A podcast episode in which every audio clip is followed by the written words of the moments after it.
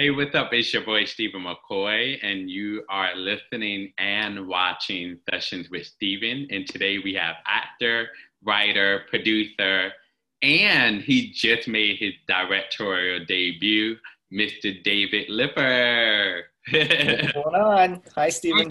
And you're no you're no stranger to the show. So no, no, this is my second time. I love it, and you know, you we're here to talk about your you have a lot of things going on, by the way. You have Death Link. Yep. Uh, you have a new Christmas film that I'm, I must say, personally, I am a little excited about that. A Christmas letter. And you also have a romantic comedy coming up as well. So you have your hands full and you have definitely been working. I somehow made five movies during this pandemic. It's crazy. That's amazing. That is amazing. Now I, I'm trying to see where do we even start off. I mean, you know, we have Deathlink, which I got to see, and um, wow, it brings me back to, in a weird way, um, the the teeny bopper movie, like the thriller um, but in a new generation as far as technology, social social media is concerned. Talk yeah, I think you're bang you're bang on with that. Like this is drawing from films like Scream and I Know yeah. What You Did Last Summer, yeah. um, and it's right in that tone. Um, but dealing with the dangers of social mili- uh, social media as the morality tale, and um, and kind of answering the question, what is happening to our kids today uh, who are growing up on social media, where everything they do and say, um, everything is a picture, a pose, uh, a text edit, uh, to look and present a certain way. Um, and that's one side. And it's like, how risque can I look? How little clothing can I wear? How hot can I look? Then the other side is the prank videos that have been going on. And, um, and where a lot of people um, have been humiliated, have been um, made fun of on a whole different level. You know, when I was in school, if somebody picked on me in the playground and made fun of me, I mean, it didn't leave the playground, right? So it was humiliating in front of the 20 people there, but that was it. But today, they take one of these and they film it and then they broadcast it for the whole world to see. And now imagine you've been humiliated on a horrible prank and you can't go to the grocery store you can't go to the movies you can't go to the restaurant because everywhere you go someone's looking at you and snickering and whispering. That's what's going on today. And you take that and you put it in high school. And if you go back to the way high school was you know kids can be vicious. And it's a perfect recipe for destroying lives. And so what happens in this film you know, is they take a, a kid who's black and who's gay and who doesn't fit their white privileged uh, mold, and they choose to pick on him and um, prank him and uh, make fun of his differences, um, dressing him up and and broadcasting this video. And what happens is he ends up in a mental institution, has a complete breakdown, and um, and now he's out and somebody is killing these kids off one by one. And is it him? Is it somebody else? You got to watch the movie. Um, it's so juicy. I feel like because of that countdown, it's so much anticipation and anxiety and things. It, you almost want to like have a, a watch party and tweet and and you know have or join a, a group text with friends like, oh my god, do you see what just happened? That's I got to tell you too, you know, watching it in a packed house at the premiere um, the other night at the Chinese Theater in Hollywood, um, we had a, several hundred people there. I mean, the audience was laughing hysterically in all the right places, and then gasping in in all the right places. So, uh, as a filmmaker, that's exactly what you want to see when you make a tale like this. Um, and um, you know, I'll just make also this this point to having cast Stephen Clark as the victim, and you know, the lesson is let's cast whoever's best for the role, whoever's the best actor, whoever speaks to the character the best, and not worry about what color he is or isn't. And um, the fact that this had racial undertones, um, which a lot of my people advised me not to bring into the film, you know, and said maybe you know we don't really want to bring that up. We don't want to talk about it. You just want to have a fun horror movie. And it was just ironic that as I was editing the film, they were marching down the street saying Black Lives Matter and we need to have a conversation about white privilege and racism in America. And that is exactly what happened in this film, but it didn't happen intentionally. You know, it wasn't a film about race. It just seemed honest to me that this is a kid who would get picked on. This is something that's going on. Why are we trying to hide this? Maybe we should be talking about it. And um, and it it was again this totally not intentional to me. It wasn't written like this, and this is not a movie about race or racism, but rather this is the kind of stuff that's actually going on, and maybe we shouldn't ignore it, and we should talk about it. Um, so it was just kind of gratifying for me to see that this explosion happened while I was in the editing room you know, where people are saying we need to have this conversation. Um, so that is another conversation piece that hopefully comes out of this movie in a positive way, you know, and it's not something that we keep sweeping under the rug as if it doesn't happen because it does happen. And not only do I know it happens, but when I spoke to Stephen, the actor who played Wayne, um, he told me some horrific stories of him being bullied in in high school. Um, and so that's how I knew when in the casting process that he was the right guy for this for this character. You know somebody i could sympathize with somebody who had that pain that we could draw from. Uh, and if we don't have that to open the movie we don't have a movie. So um, so he was really the key to me in in that first essential piece of casting. And i'm just happy i you know didn't listen to the voices that said oh you can't bring race into this. You know you have to cast somebody white.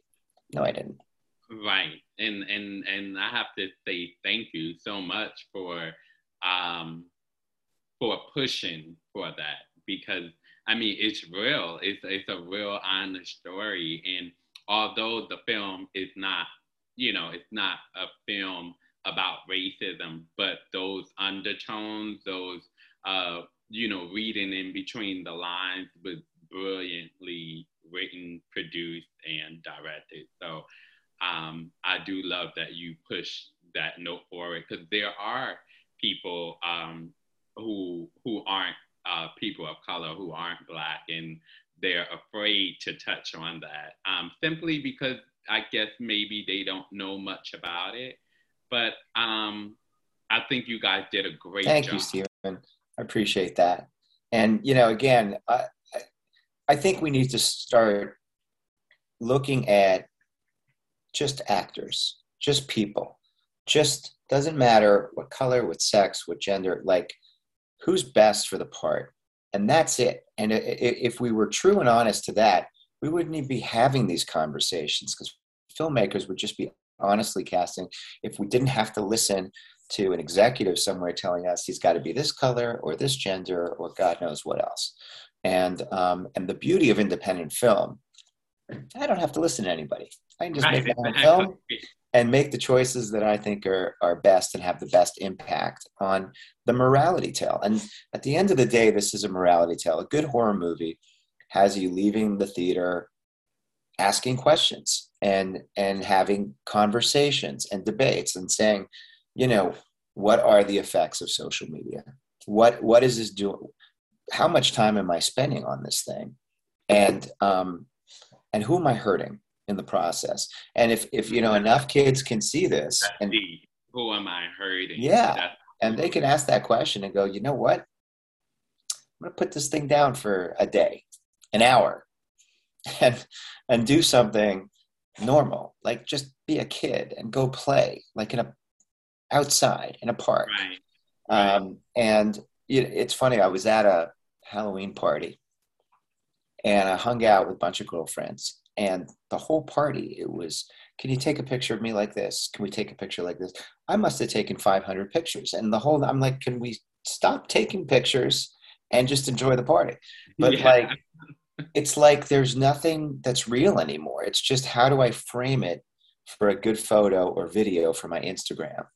And um and that's having an effect on all of us. So it's it's a really important topic you know movies are there to entertain us and God willing, this is going to entertain a lot of people. But um, but we have to have these conversations, and we have to kind of look at ourselves and say, what's my part in this equation of the damage that's being caused uh, by this? 100%. I think that's so amazing. And even it, it just obviously it mirrors, it can mirror um, the teenagers or even adults for that matter. But I definitely feel that the younger demographic would definitely be in those theaters and and probably it really mirrors who they are. They may be like, oh my God, it, I wonder, is that how this person felt when I tweeted this or when I posted this on Instagram? Do you remember back in the day, it used to be people drawing mustaches on the girls' faces on the right. on the walls or something. But now we're reposting onto the internet, which is it's it's pretty much there to live forever. You know, people can always bring it back up. And imagine you're in a small town, right, where everybody knows everybody, and that's been broadcast. Yeah. So, like in this film, they're all in a small town, and um, and everybody saw it you know and and so it's it's even worse in those places because if here in LA, uh, not everyone's going to see everything, not everyone's going to know who you are, but in a small town, everybody knows who you are, and everybody saw that video. Yeah. Um, so, so yeah, we have to be very careful of this stuff, and um, and like I said, at the same time, we have a lot of fun with the film, um, and uh, it should be enjoyable and it should be entertaining. Um, one of the key things also is that I made sure I cast real influencers to play these characters.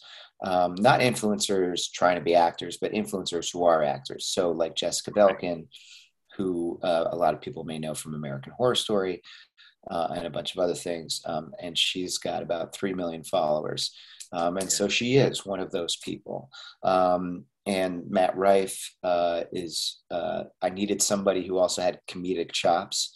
Um, and Matt is a stand-up comic who toured with Wild and Out, and you know he's on tour all the time. He's on tour right now, um, and um, but also you know half a million followers between his TikTok and Instagram. And Alli Simpson, um, she uh, was so good playing this girl who was the, the star, and now there's a new rising Instagram star. In our film, it's called Insta Talk, which is like Instagram and TikTok all in one. I love that.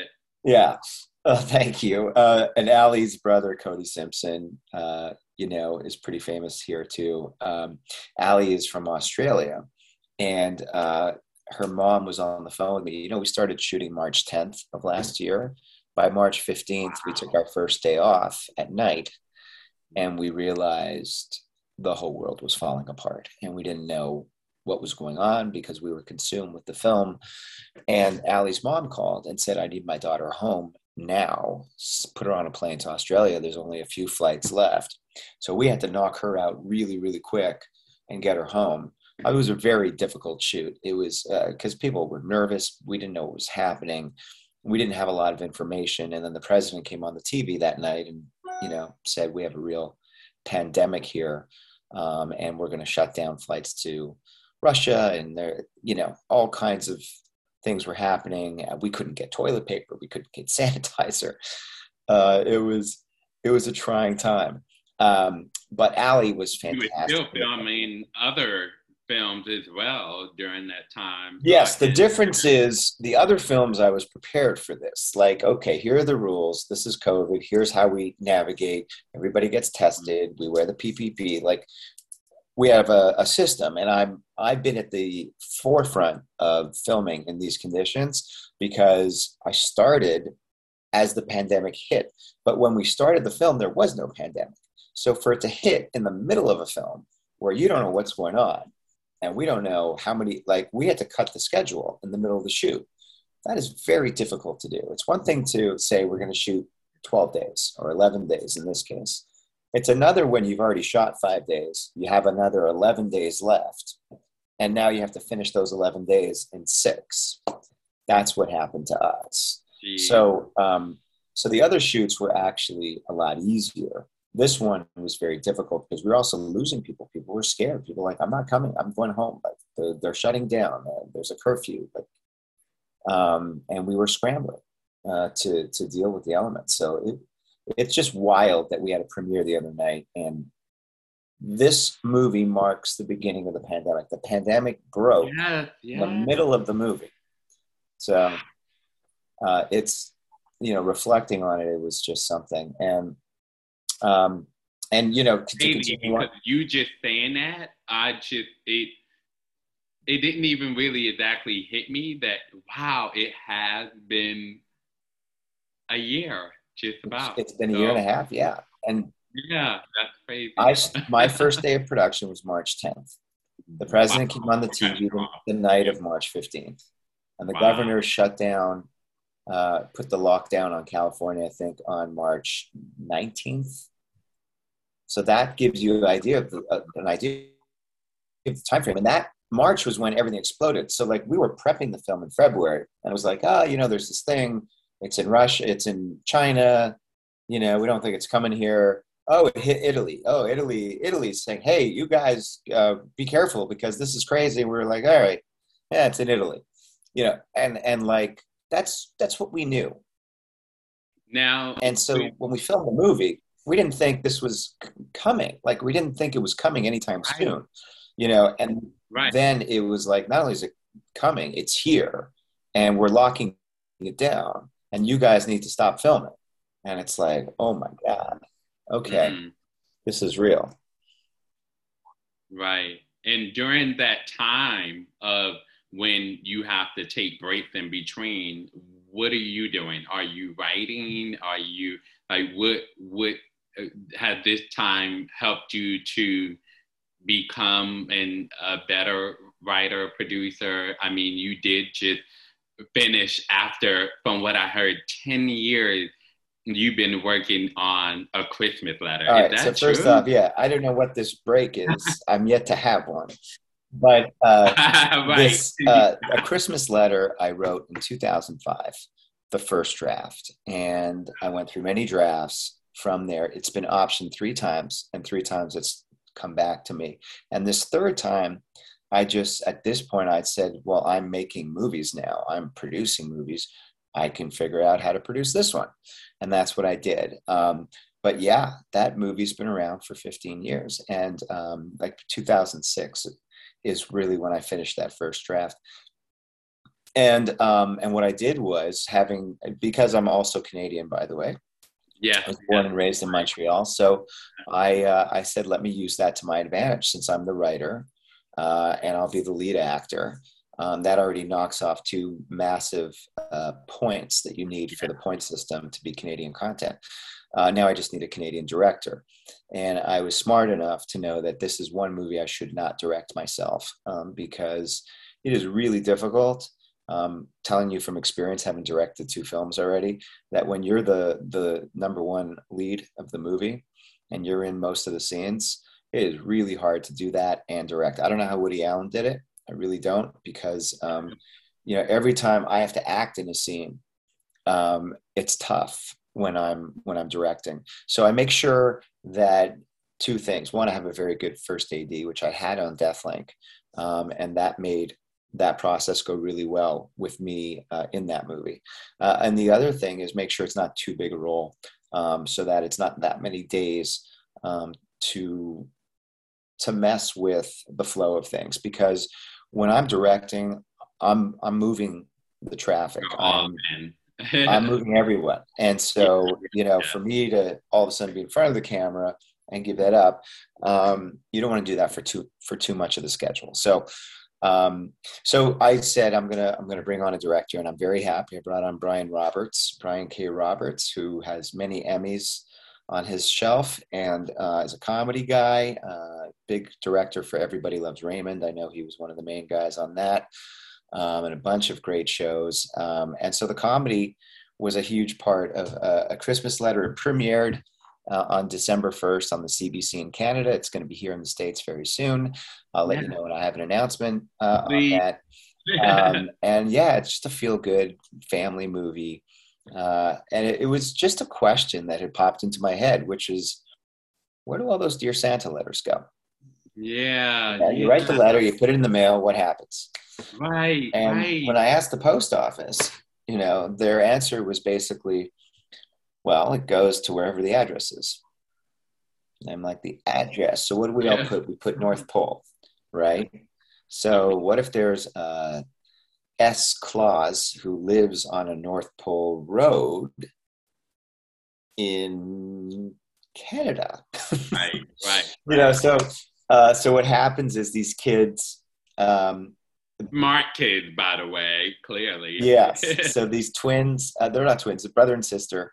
Um, this girl is adorable and younger, and the older brother, uh, not as adorable, let's say. And this family wants to adopt the the little girl and not the boy and they're scared they're going to be separated so they run away to find santa so he'll find them a home for christmas and their big plan is they'll follow the letter and so they follow this ladder onto the truck they stow away on the truck and it takes them from detroit to uh, north pole road in canada uh, and there is a Sault Ste. Marie, Michigan, and there's a Sault Ste. Marie, Canada. Yeah. And I know this well because I flew in in complete lockdown in Canada. Uh, April of this year, I flew in. I had to go through Michigan. I had to drive over the border from Sault Ste. Marie, Michigan into Sault Ste. Marie, Canada. And, uh, and it was hardcore. I mean, I was double vaccinated. They didn't care. I had to get uh, I wasn't allowed to leave the car. I had to go straight to a quarantine house and I had to be quarantined for two weeks and they checked on me every day. So it was pretty intense. Um, and we did a lot of good prep on the movie during that lockdown. The director and I were together in uh, the producer's house, Rebecca Heron. And uh, and Trish Raynon also uh, produced that with 180 Sisterhood, and uh, we became like a little family in this house, and just um, you know prep the prep the living daylights out of this movie. So, um, so we were really prepared, and we made a really cute movie. I'm really happy with it. I absolutely love it, and I also love that the message in this film because I do feel there are many um, there are many stories that are untold.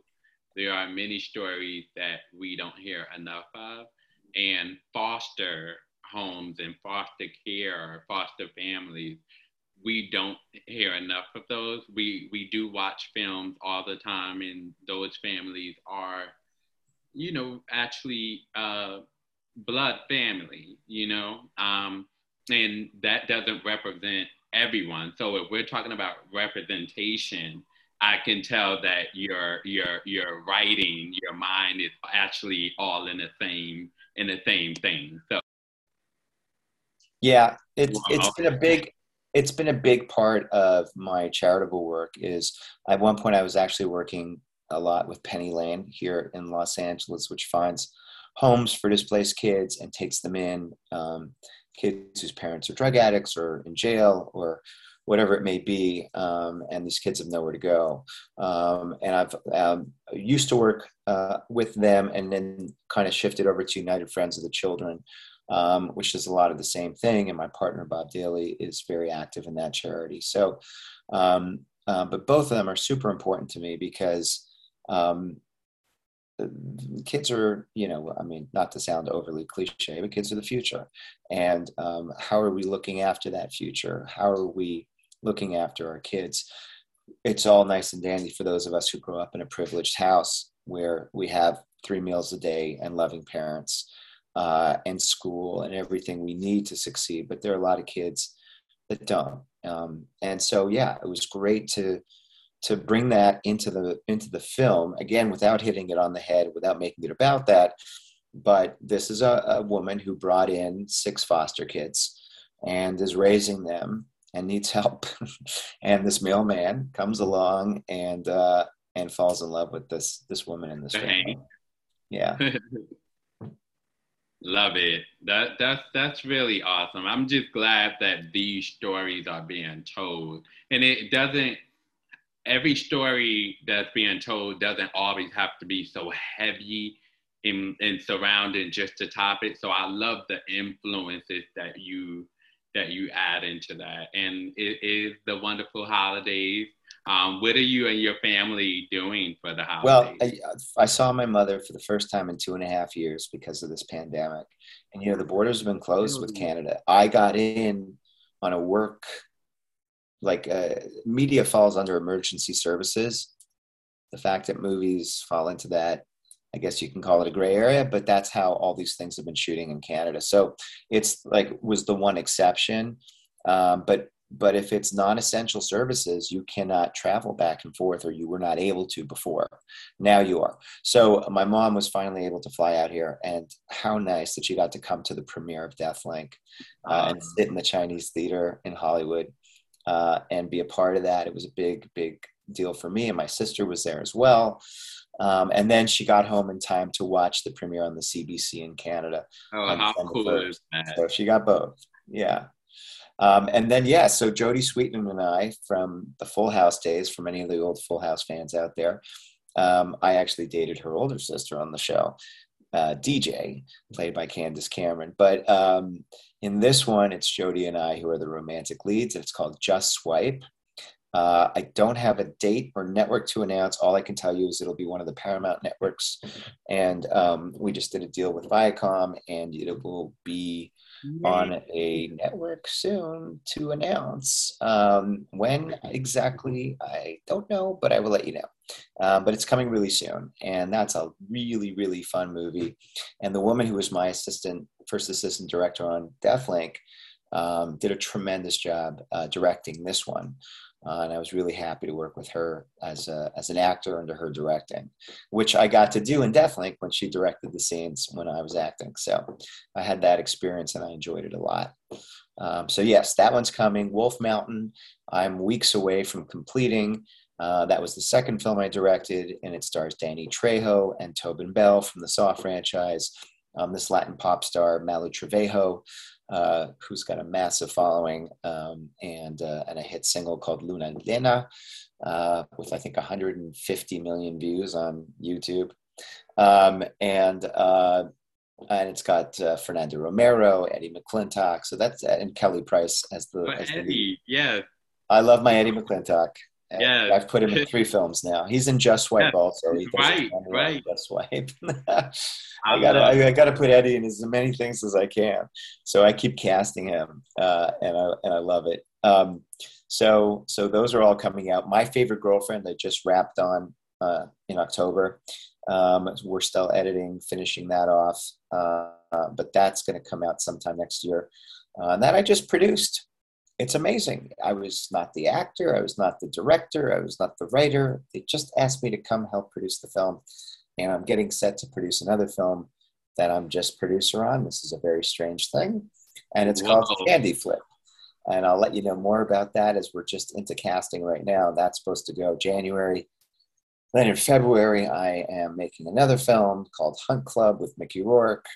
He's already wow. attached. Then I'm doing a really fun action movie called Joe Baby, which I'll let you know about uh, when I get closer to that. And then I'll be directing two more films. So um, this, you are on. Yeah, I don't know what this oh, break is you spoke of earlier, but when I get right, one, what I will break? You know.